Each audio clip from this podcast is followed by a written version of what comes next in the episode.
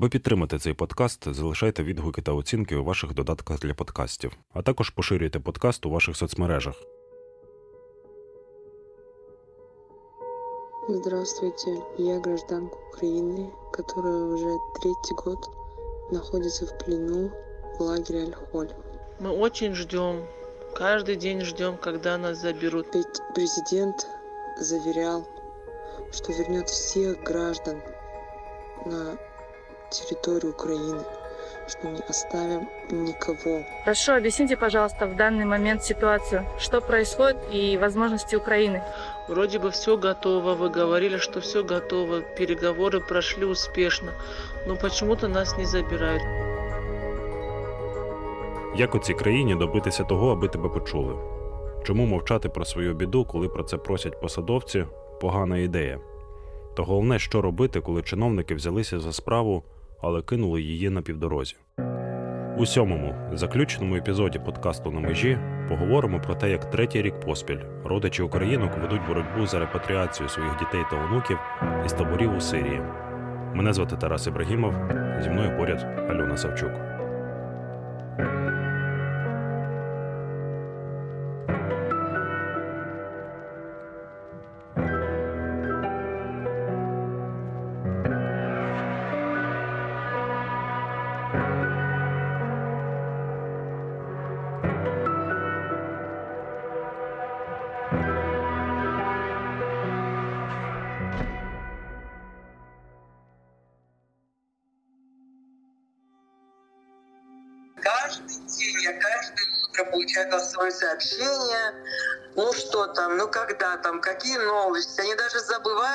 Сегодня суббота, что сегодня воскресенье. Они меня спрашивают, Фатима, ну что там, что-то слышно, что-то слышно. Фатіма це та людина, на якій усе тримається. Для жінок у таборі вона зв'язкова зі світом, газета-порадниця, психотерапевтка і швидка медична допомога. Для родичів українок локомотив усього процесу, а ще водночас заспокійливий і протверезний засіб. Для посадовців, які відповідають за репатріацію, головне джерело постійного роздратування і єдина актуальної інформації з табору. Фатіма Бойко, координаторка об'єднання родичів Діти Сирія Ірак. У неї в таборі племінниця і семеро двоюрідних онуків. Вона єдина з усієї родини, хто їм допомагає, і тягне на собі цю історію уже четвертий рік. Племінниця Фатіми, назвемо її Аміна, виїхала з Криму разом із чоловіком працювати у Туреччину після анексії 2014-му. Через рік жінка повернулася додому забрати дітей. Сказала, що робота хороша, і у них там все складається добре. Потом с ней связь пропала. Оказалось, потом, когда она объявилась, это был 16-й год, 17-й год, она объяснила тем, что по прибытию в Турцию ей друзья или кто там были, куда она приехала на это место жительства, где они жили, сказали, что твой муж уехал. Если ты его хочешь видеть, ты должна уехать на границу с Сирией. Вот. Но она, конечно, согласилась, какая женщина оставит э, детей без отца. Вот. Когда она переехала туда, оказалось, это, что они перешли границу, находится на территории Сирии. Поняв, куда они попали, оказалось, что они пытались э, как-то выйти, как они говорят, найти дорогу. Это не удавалось. Любая попытка, только заговорив, что мы хотим выехать, это каралось смертной казнью. Просто могли как говорится, убить на месте. Так и получилось. Наш зять, высказав свое мнение, что вы нас обманули, мы приехали сюда работать, как вы нам предлагали, он был убит. Три роки у Сирії Аміна з дітьми виживали як могли, шукали шлях додому, ховалися від авіаударів, голодували, тікали від війни. Зрідка вона виходила на зв'язок із Фатімою. Когда получалось, что они куда-то пришли в какой-то там город, где появлялась какая-то связь, она выходила ко мне и говорила, «Хала, помоги мне, вытащите нас отсюда, мы здесь умираем, мы по несколько дней ничего не кушаем, мы вынуждены были даже есть траву, пить с любой лужи, чтобы только напиться. Мы неделями сидим в подвалах, когда идут эти авиаобстрелы, бомбят фосфорными всякими бомбами, люди заживо сгорали там». Я всегда, когда была возможность, что она выходит на связь, я ей говорила, ищите Красный Крест. И они говорят, где тут Красный Крест?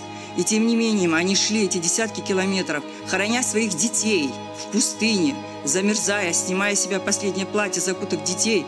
В пустыне они рожали, которые были беременные. Там были все национальности. Независимо, это была Украина, это Казахстан, это был Азербайджан, Чечня. Эфиопия. Все женщины объединились вместе, они искали путь вернуться, сбежать из этого ада. Зрештою, все закінчилося тим, що у січні 19-го Еміна з дітьми потрапила в Альхол, а Фатіма почала думати, як повернути їх додому. Писала листи і запити в українські держоргани, чиновникам, в різні міжнародні організації. Відповіді приходили рідко, а якщо й приходили, то якісь відписки. У попередніх епізодах ми розповідали, що зима весна 2019-го – це облога і взяття Багуза, останнього поселення підконтрольного ісламській державі. Якраз тоді табір Альхол поповнили десятки тисяч людей, переважно жінки та діти. Серед них і українки. З часом вони познаходили одна одну, старалися триматися купою і шукали можливості зв'язатися з рідними. У той час в Україні до вирішення проблеми підключився меджліс. Родичі жінок кримських татарок почали дзвонити, писати і приходити до Рефата Чубарова, аби той підказав, як повернути їх додому. Меджліс відгукнувся. Коли нам стало зрозуміло, що там є е, достатня кількість громадян України, які опинилися в скрутних таких ситуаціях. Ми зустрілися з главою делегації міжнародного червоного в Україні пані Флоран Жилет. Ми обговорювали, яка може бути участь міжнародного червоного щодо евакуації громадян України. Зрозуміло, що ми зустрілися з представниками посольств тих країн, які мають там безпосередній вплив. Ми зрозумівши, усвідомивши наскільки це це питання е, вимагає е, задіяння багатьох факторів на міжнародному рівні. Ми наполегли на тому, щоб МЗС України взяла цю проблему і координувала дії всіх державних органів. Я хочу з тут відмітити просто колосальну роль МЗС. Я зараз говорю про 2019 рік. З квітня по серпень одразу були створені створена нарада. Ми провели е, низку зустрічей з представниками різних відомств України, і в тому числі спеціальних служб відомств. Цю роботу ну, Меджліс передав органам державної е, виконавчої влади.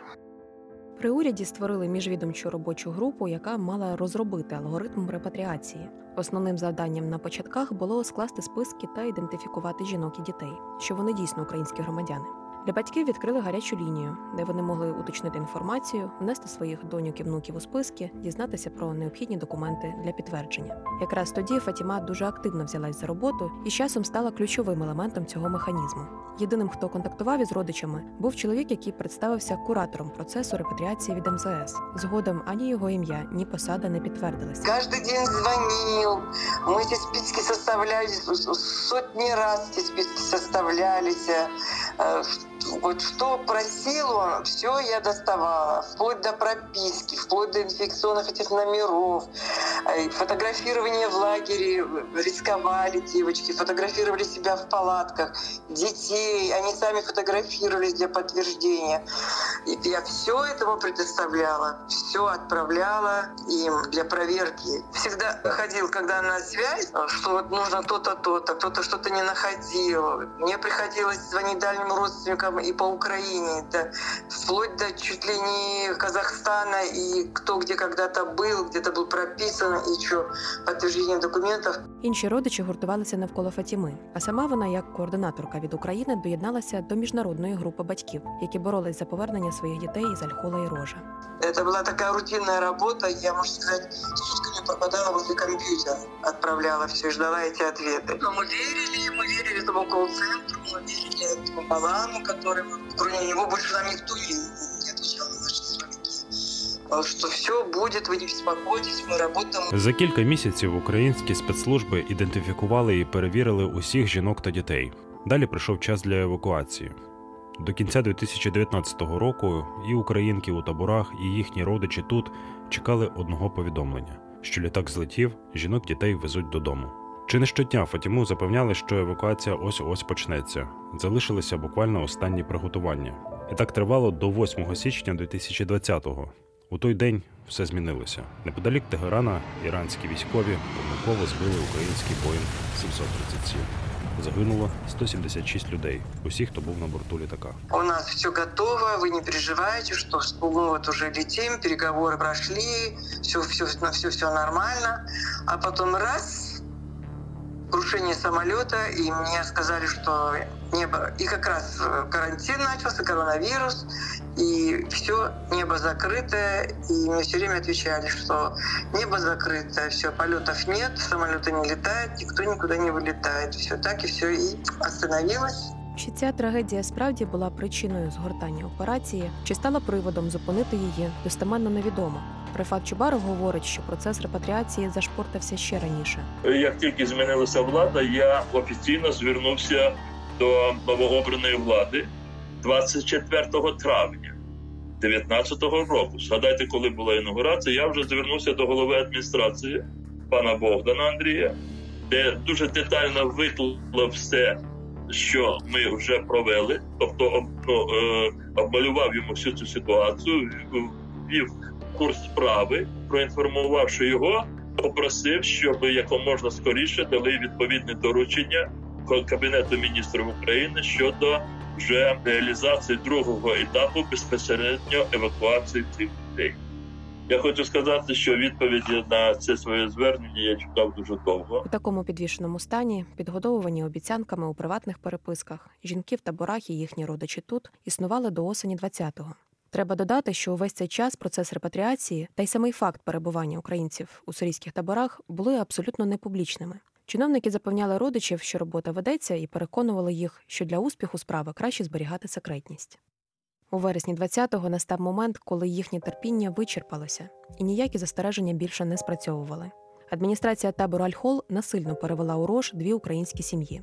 Вони зникли з радарів на кілька тижнів. Родичі українок злякалися перспективи не зовсім втратити зв'язок зі своїми доньками і внуками. Більше вони не готові були мовчки чекати з моря погоди. Порадившись між собою, вирішили поспілкуватися з медіа. Рефат Чубаров, зрозумівши, що публічність історії вже неминуча, вирішив задати тон розмові. Наприкінці вересня він провів закриту онлайн прес-конференцію, де детально розповів про своє бачення розвитку подій. На його думку, для повернення українських сімей не було політичної волі офісу президента. До цього я ніколи не виходив на журналістів, бо такі питання, питання повернення біженців з таких дуже складних територій, де складна ситуація, як Сирія, воно не потребує е, широкого з моєї точки зору. Я так я так виходив завжди.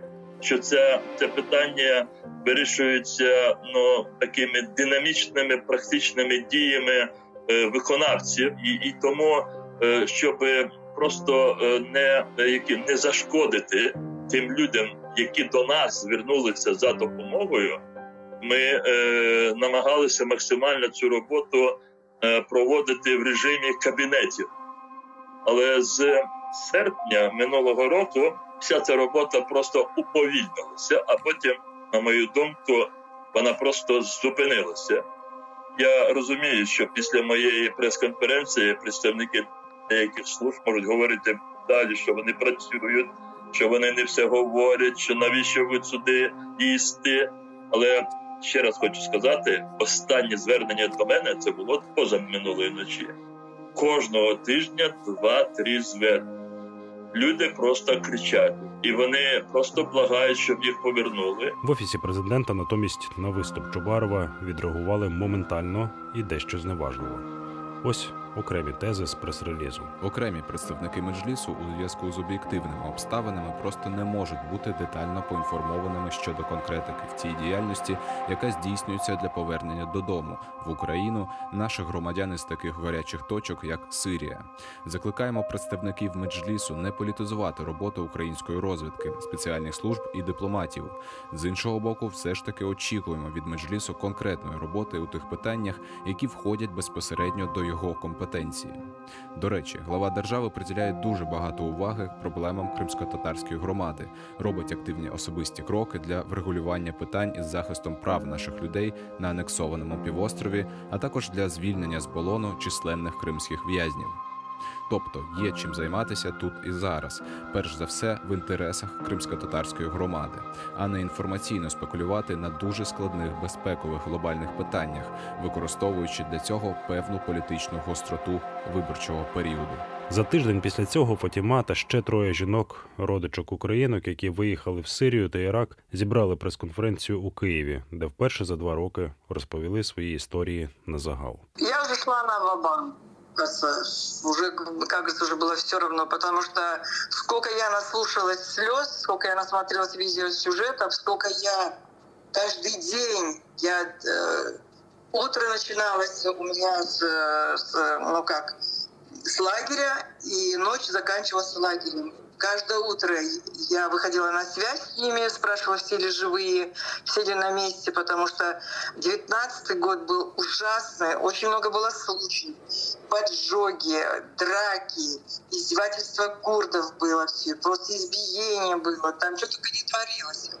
И каждый день это выживание было, поэтому каждый день я спрашивала, все ли на месте. Запрошення взяти слово на прес-конференції надсилали і в СБУ, і Офіс президента, і МЗС, і омбудсману Людмилі Денисовій.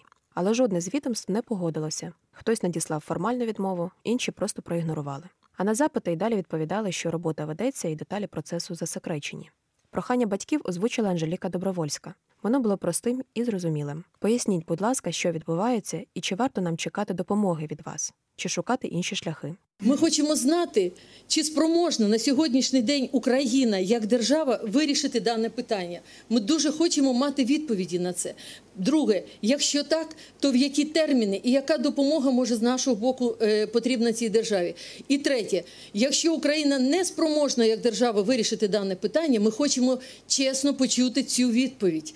І тоді ми залишаємо за собою право якось інакше шукати шляхи вирішення цієї проблеми. Ви ж розумієте, що своїх дітей ми покинути там не можемо, і ми будемо все робити для того, щоб їх е, спасати. За кілька днів після того Фатімі та ще кільком мамам і сестрам жінок із боєм вдалося потрапити на закриту зустріч в МЗС.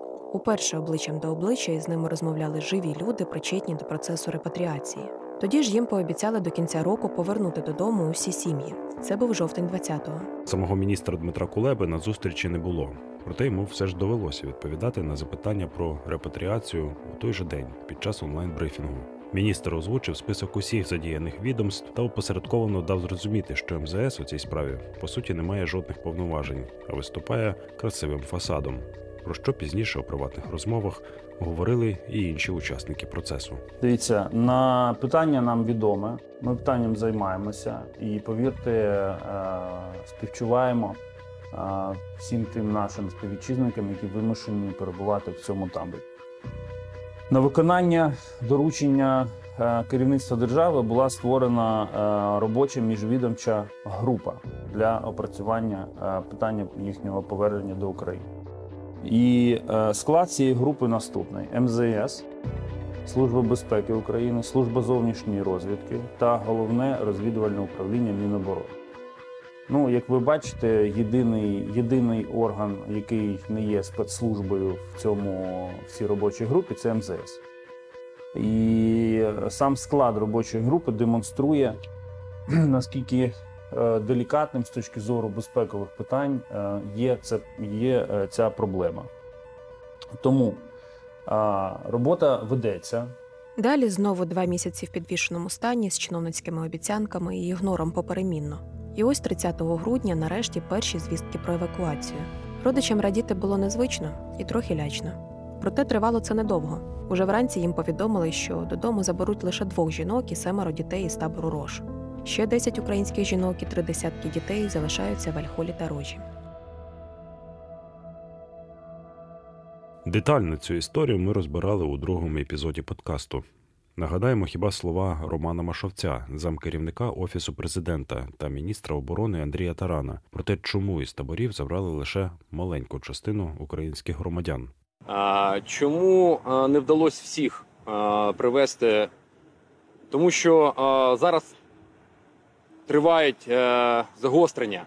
в цьому регіоні ви знаєте, там дуже складна ситуація, тому були певні умови і перепони для того, щоб не, не, не змогли до кінця, скажімо так, допрацювати. Справа не в тому, що ми не змогли допрацювати. Там дійсно дуже складна ситуація на теперішній час, і тому е, зробили те, що могли зробити зараз, але робота не зупинилася на цьому.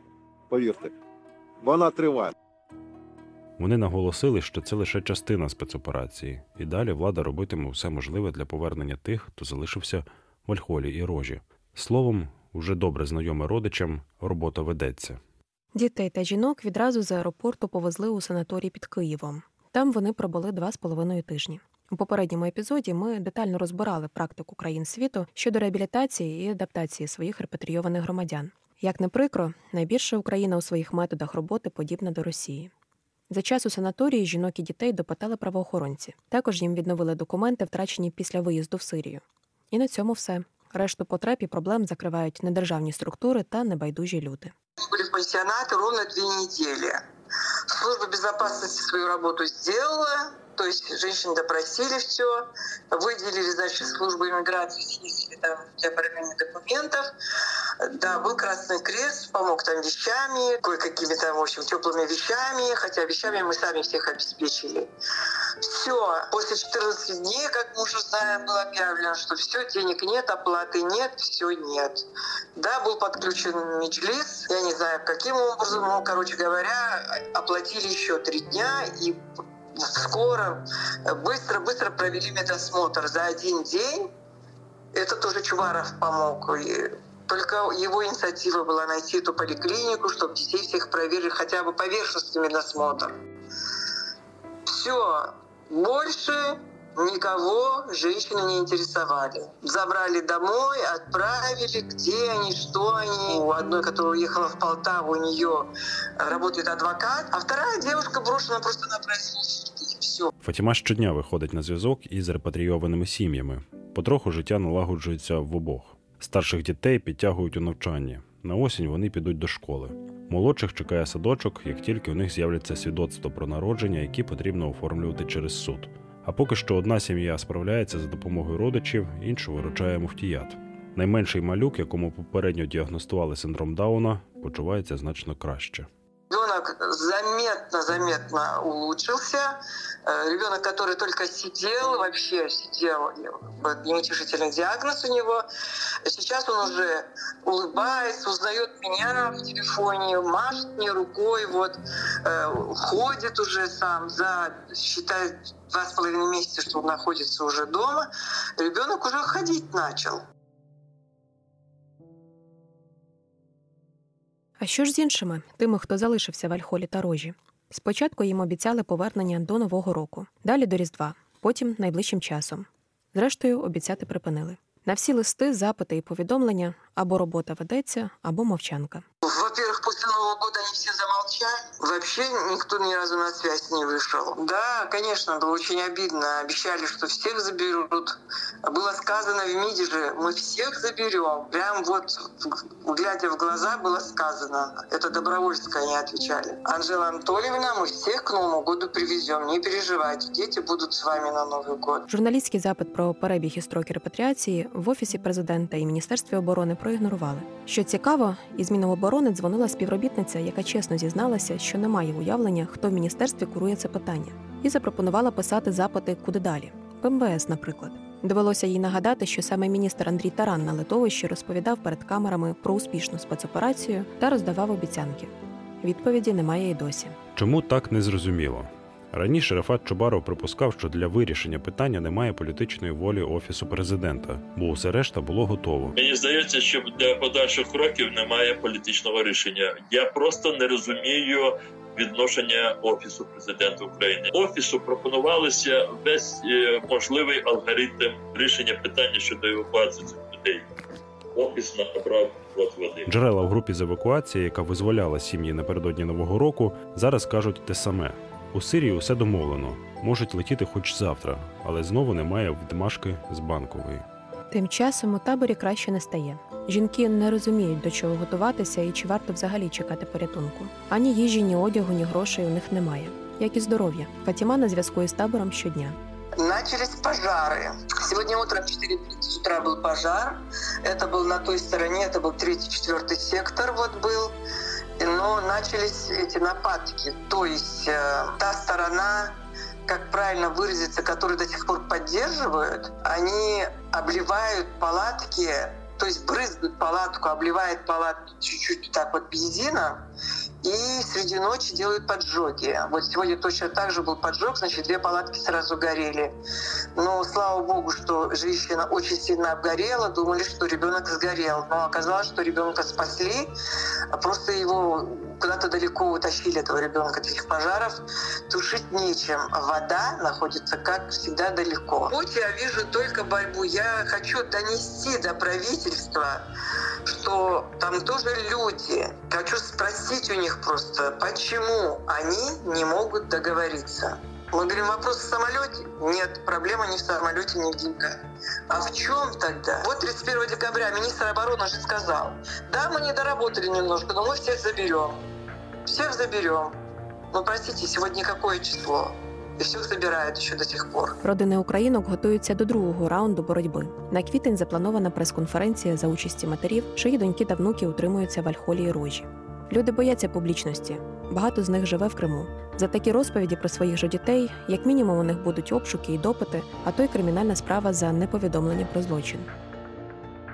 Конечно, боятся. И к моим родственникам приходили. Они, конечно, боятся. Но, тем не менее, две женщины, две мамы сказали, что терять нечего, мы устали. Если нас пропустят через границу, мы все равно приедем. Ни, ни в коем случае я не собираюсь останавливаться. Во-первых, там моя племянница, семь моих племянников находятся. Даже если бы их привезли, я бы это дело не оставила.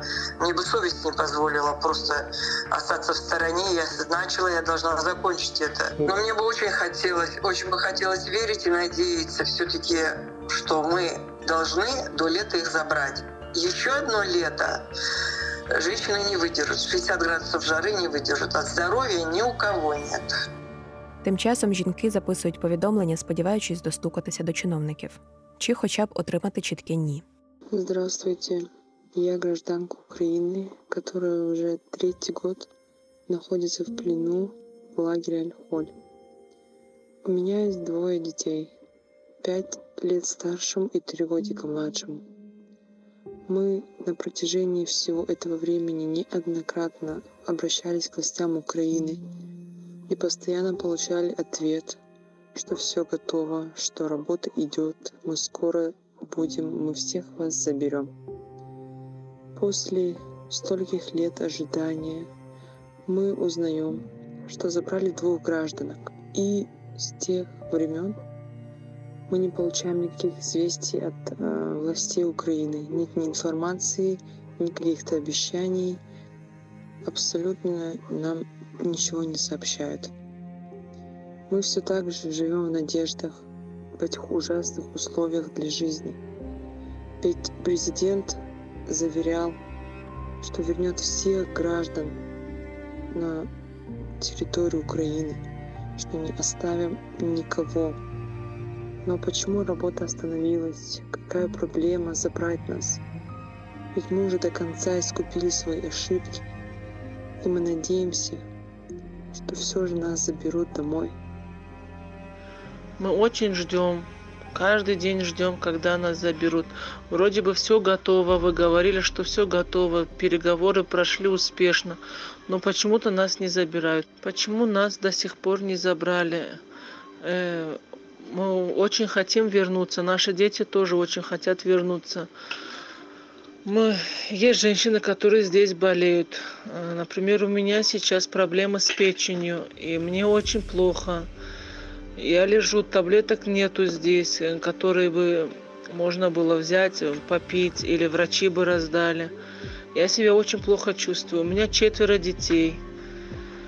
И еще есть женщины, которые тоже болеют. И мы хотим вернуться домой. Мы не хотим здесь умирать, мы очень хотим домой. Добрый день, я гражданка Украины, в данный момент находящаяся в плену у курдов на территории Сирии в лагере Аль-Холь.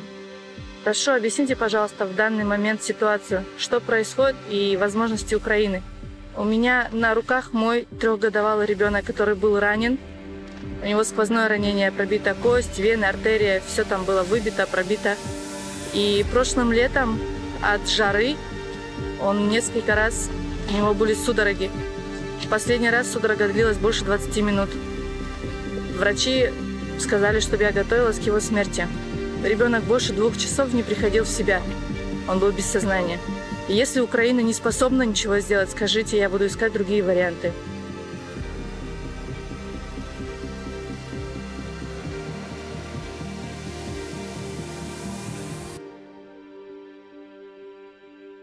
Це був заключний епізод подкасту на межі. Втім, історія його героїв ще триває. Тому ми залишаємо за собою можливість повернутися і розповісти щонайменше про репатріацію в Україну решти жінок та дітей. Дякуємо, що слухали нас та були небайдужими до цієї історії.